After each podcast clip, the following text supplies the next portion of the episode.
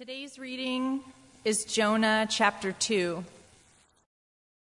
Then Jonah prayed to the Lord his God from inside the fish.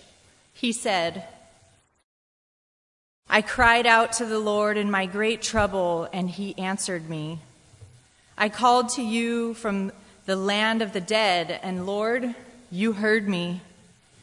You threw me into the ocean depths. I sank down to the heart of the sea. The mighty waters engulfed me. I was buried beneath your wild and stormy waves. Then I said, O Lord, you have, in, you have driven me from your presence, yet I will look once more toward your holy temple. I sank beneath the waves, and the waters closed over me. Seaweed wrapped itself around my head. I sank down to the very roots of the mountains. I was imprisoned in the earth, whose gates lock shut forever. But you, O Lord my God, snatched me from the jaws of death. As my life was slipping away, I remembered the Lord and my earnest prayer went out to you in your holy temple. Those who worship false gods turn their backs on all God's mercies, but I will offer sacrifices to you with songs of praise, and I will fulfill all my vows. For my salvation comes from the Lord alone. Then the Lord ordered the fish to spit Jonah out onto the beach. This is the word of the Lord. Thanks be to God. Kids, you are dismissed to King's Quest as the rest of us are seated. My name is Daniel Long. I'm a pastor on staff here at Grace. Um, if you're cold, you're not crazy and if you aren't cold, I can't say the same for you. So I don't know what's going on, but I feel I just want to like be up here in my puffer jacket because how I feel. Um, I also want to express, you know, Beth said it earlier, but I want to express many thanks to you, this community, for um, the support and the encouragement um, and the real like presence that you've been to um, to the staff here, to the elders, to one another. It really is a beautiful thing to witness and to be part of. Um, and so, would you? We're going to actually turn our attention to God's Word, and we're going to um, listen to what God might have for us. And this is really an opportunity. I think it's the posture of kind of just opening the Word of God suggests humility, saying, "Okay, God, this is your Word." We are your people. Say something to us. And we believe that God wants to and will. So let's pray that that will take place.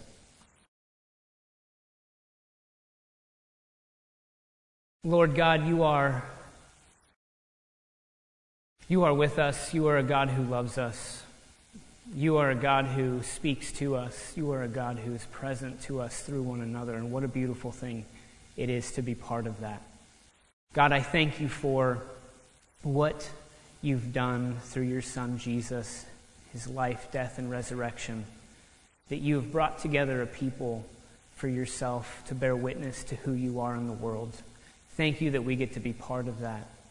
God, I ask that as we, as a people, open your word, that we would be attentive to what it is you might have for us, what you want to say to us, and that we would be transformed by what it is you say.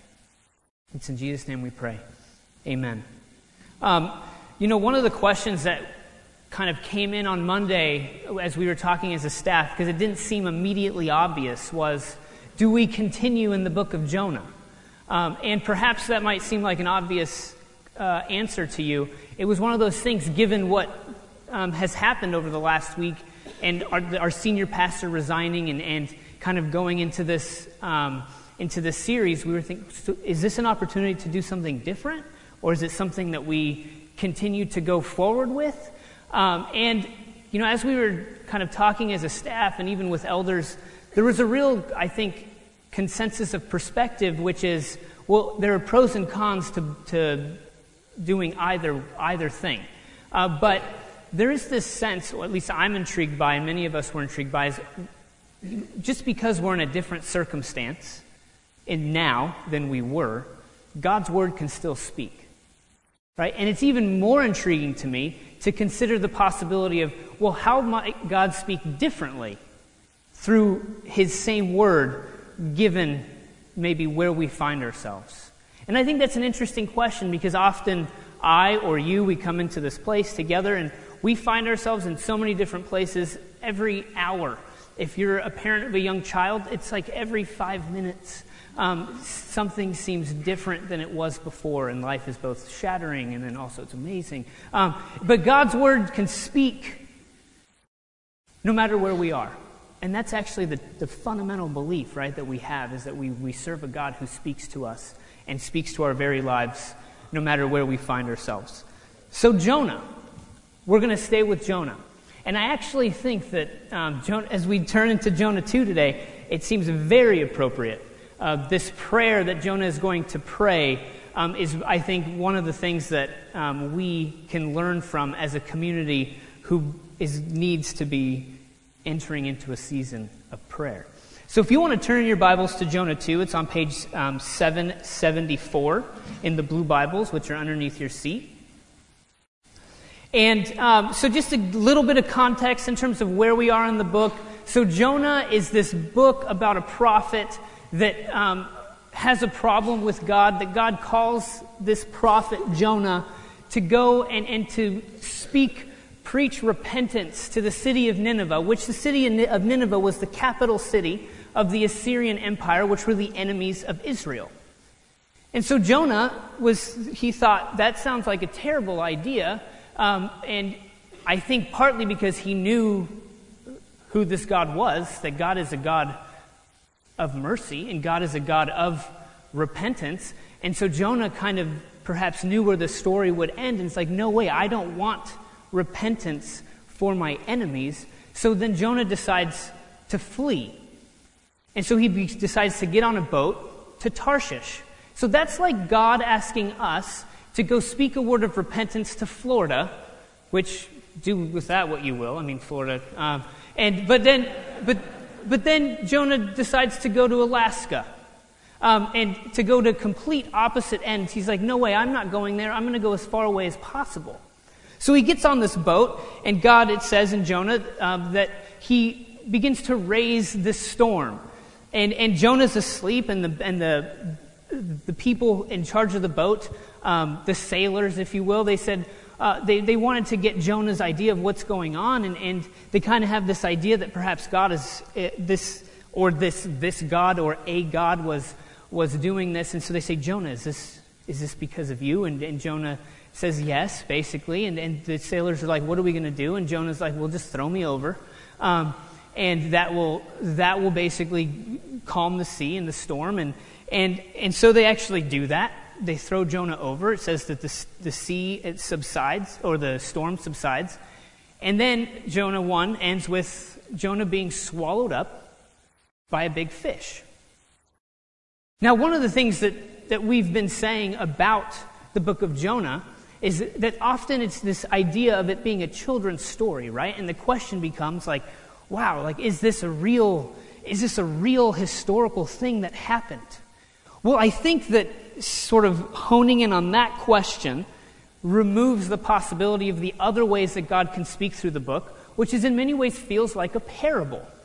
That what we have in the book of Jonah is a story about a prophet who has a problem with God and runs away from God, and also a story that God continues to chase after those people who run away from him, or cities or empires that are opposed to him that God is a God of mercy who is willing to go after those who oppose him. And so it's not the, the primary question is, isn't, did this really happen? But the primary questions are, what might this say about God and who he is? And what might it say about being a people who claim to follow after this God? Because the language in this book is really amazing in that it's, it's hyperbole. And you have these archetypal characters, right? You have the prophet and you have the pagans. And it completely subverts anything that's going on. That the prophets who are supposed to be the mouthpiece of God and who are supposed to follow after God are actually Jonah is the one who, though says he fears the Lord, his actions suggest otherwise.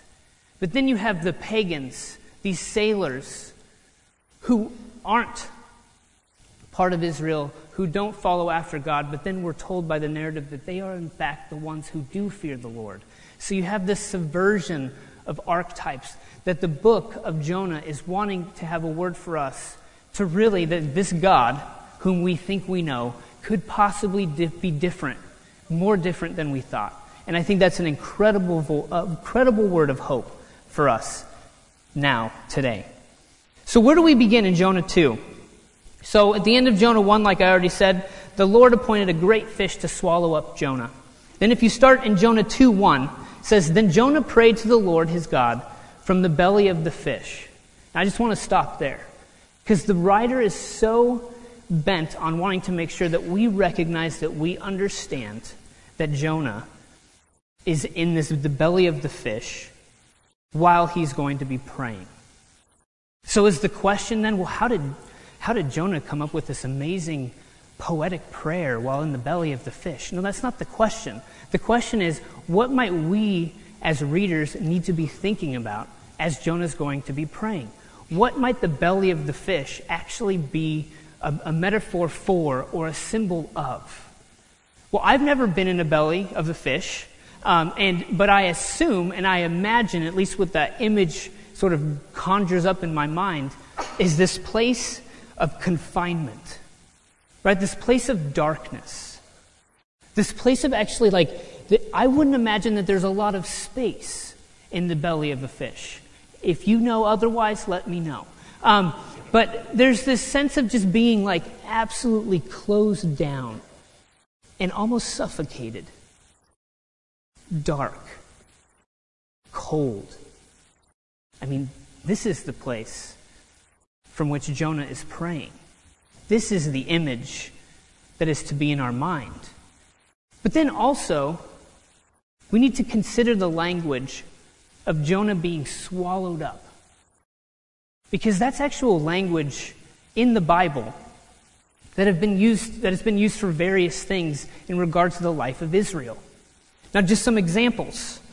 If you were to look at Hosea 8 8, there's an image of Israel being swallowed up by its own sin. That the people of Israel have actually opposed God, and that it says that they are swallowed up by themselves, by their own sin in opposition to who God is. In Jeremiah 51:34, there's language of the, the, the empire of Babylon swallowing up the people of Israel. That you have this, this, this power who is going in to overthrow the people of Israel.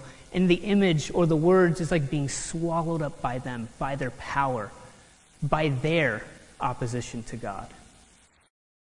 Then you have this, this word in Psalm 124. Actually, if you want, go ahead and turn there. I think it's a really fascinating passage. Psalm 124. It's in page 517 of the Blue Bibles. It says this if it had not been the Lord who was on our side, let Israel now say, if it had not been the Lord who was on our side, when people rose up against us, then they would have swallowed us up alive when their anger was kindled against us. Then the flood would have swept us away, the torrent would have gone over us. Then over us would have gone the raging waters. Does that sound familiar? Blessed be the Lord who has not given us as prey to their teeth. We have escaped like a bird from the snare of the fowlers. The snare is broken and we have escaped. Our help is in the name of the Lord who made heaven and earth. So here, the people of Israel are actually just finding themselves in a situation in which their, their circumstances, though somehow not even able to be explained, they're being swallowed up by the darkness of their circumstances. So as we go through this prayer, as you read this prayer, I think we can see it from a few different angles, right? I mean, we can see it from the angle of, of that, that Jonah himself is swallowed up by this fish but he's swallowed up really by his own decisions. He's swallowed up by his own sin. But then here's a prayer also, if we think about the image in the Bible, that, that to be swallowed up is to be also affected by the sins of others or by the empire, right? The empires of others or the decisions of others. That we, that the sin of other people kind of spills over and affects us to the point where we feel like we're swallowed up by what we're experiencing. But then you might find yourself in a place in life where you just simply, you don't, you can't explain what is going on. And you feel swallowed up by the sadness or the darkness of your life is just falling apart and there's really no explanation. But this is, so this is a prayer for us. This is a prayer that Jonah is going to pray that can hit us from these different angles of where we might find ourselves. So let's continue in the prayer. So then Jonah prayed to the Lord his God from the belly of the fish, saying, I called out to the Lord out of my distress, and he answered me. Out of the belly of Sheol I cried, and you heard my voice. There's this, there's this image of Jonah just crying out for help. Have you ever been in a position where you've just literally had to just say, Help me? Like, I need your help. That's this image here. As a staff, we were talking this last week about what do you as an individual need prayed for, like for you right now? And one of the staff members, they responded in, I think, the most appropriate way is he said that, he's like, you know, I can't think of a better prayer right now for us as a community than help. Help, God. Like, we need your help. And that is really the posture of Jonah here. I called out in my distress from the belly of Sheol, from the belly of the dead, from the belly of the beast. And the word of hope is, You answered me. That even in the belly of the beast, God answers and God hears. And now, this is typical of Israel prayer that help, a cry for help, actually initiates the work of God. If you think about the book of Exodus, the end of Exodus 2, it says the people, the cries and the groans of Israel rose up to God. And it says he heard and he knew. And that activates God into this rescue operation for his people of Israel from Egypt. So Jonah calls out to the Lord out of his distress, and the Lord heard his voice. And in verse 3, for you cast me into the deep, into the heart of the seas, and the floods surrounded me. All your waves and your billows passed over me. This part in the prayer is really fascinating to me because it almost suggests, like what Jonah is saying, that God, you are responsible for what is going on. But if we've kind of gone through Jonah 1, we actually know that it wasn't God who made Jonah disobey. It wasn't God who made Jonah flee. But those were actually Jonah's actions. So, how is it in this prayer that he is making or saying that God is responsible for what is going on? And I don't know what to do with that. But one of the things that is, I think, that is happening is that the people of Israel, they really live within this tension between human and divine agency, human and divine responsibility. And the question is who's really at work? And that even in somebody's foolish decisions, even in this prophet disobeying and being in the boat and being cast over, even there, somehow, God is involved.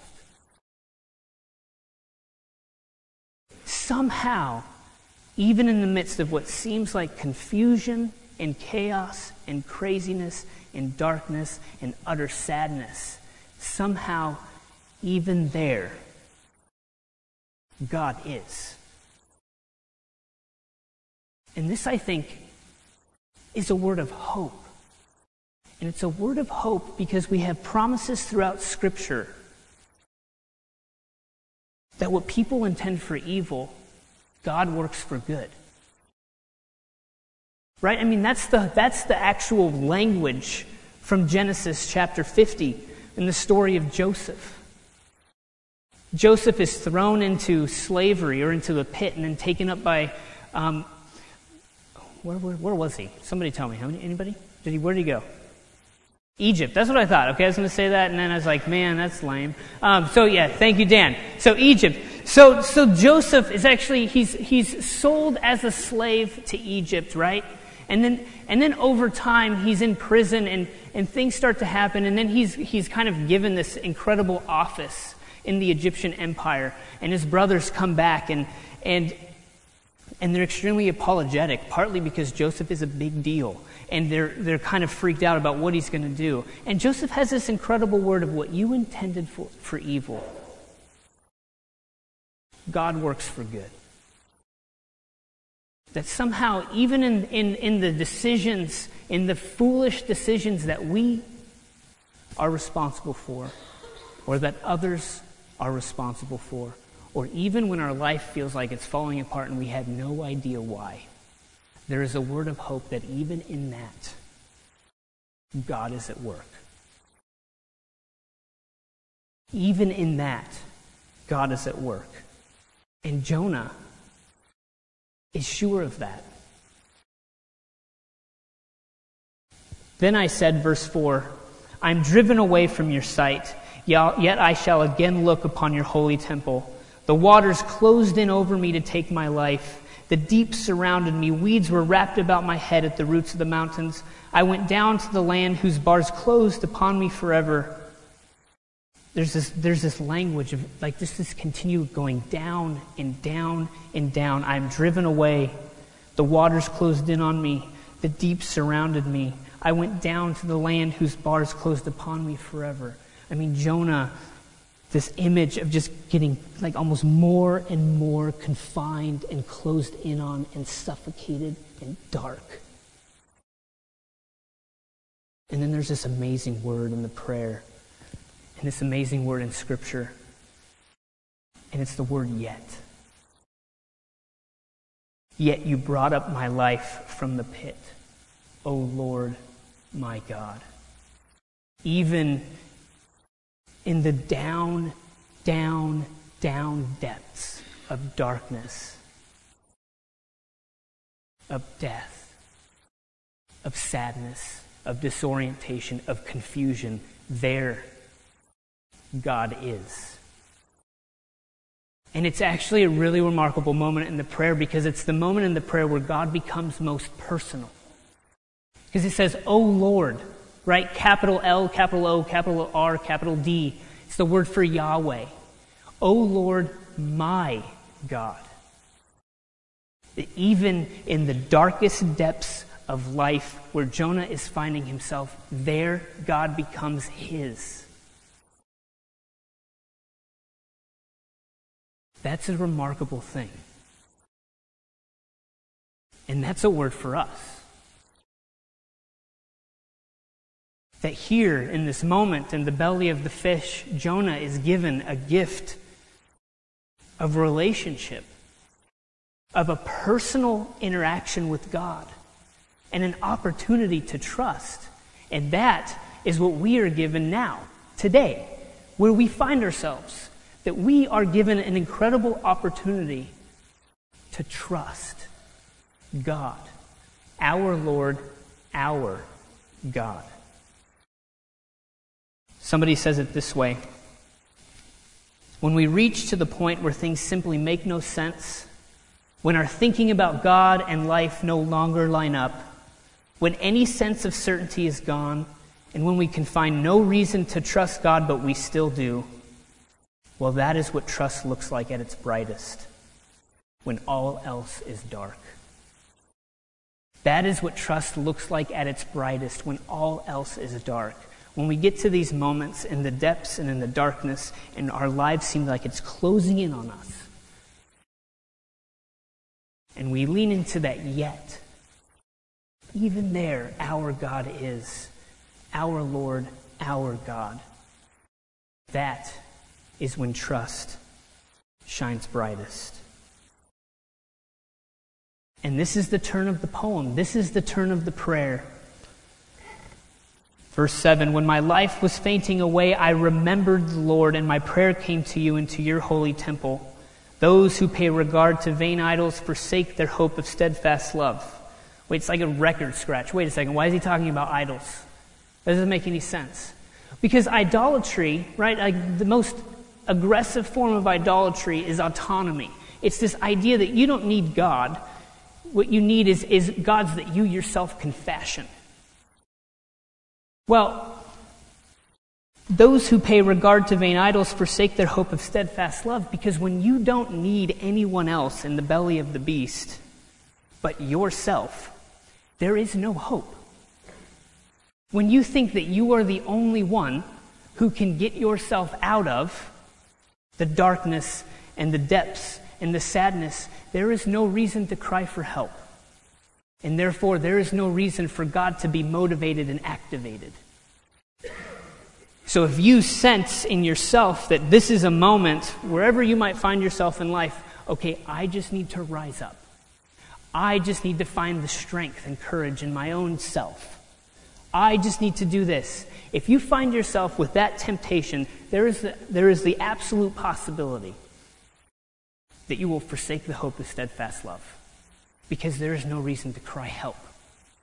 And there is no reason to need the God of steadfast love to rescue. Verse 9, but I, with the voice of thanksgiving, will sacrifice to you. What I have vowed, I will pay. Salvation belongs to the Lord. And the Lord spoke to the fish, and it vomited Jonah out upon dry land. See, when we pray and we cry for help, and God is motivated and activated, and He comes through and He brings our lives out from the pit, then we say, Salvation belongs to the Lord. And we see that God is the God of steadfast love, the God who does hear us in the belly of the beast, the God who not only hears us, but is with us and becomes our God, my Lord, my God in that moment. And it's from there that God will raise us up and we cry, Salvation belongs to the Lord. And in the life of Jonah, he finds himself in this moment praying this incredible prayer on the run from God. In this place where only he can, he can only cry out in his distress. And God raises him up in the most crass way possible of appointing the fish to vomit him out on dry land. But it's an amazing, I think, opportunity, a word to us, to be people who cry out to God, who trust in the God who hears us, who trust in the God who is with us wherever we might be. And the reason, the reason, people, that we pray is because of the one who is listening.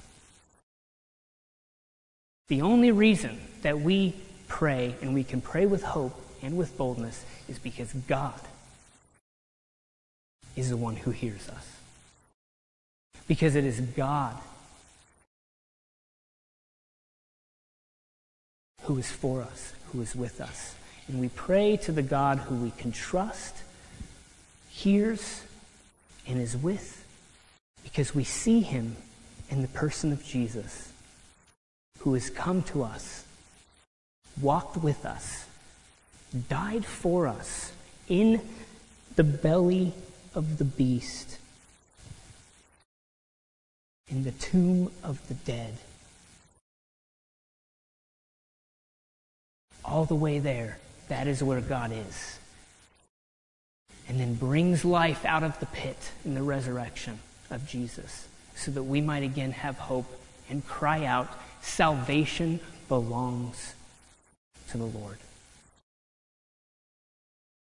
So may we trust that the God who is with us, even in the belly of the beast, bring our lives out of the pit so that we might proclaim that salvation belongs to the Lord. Thanks be to God.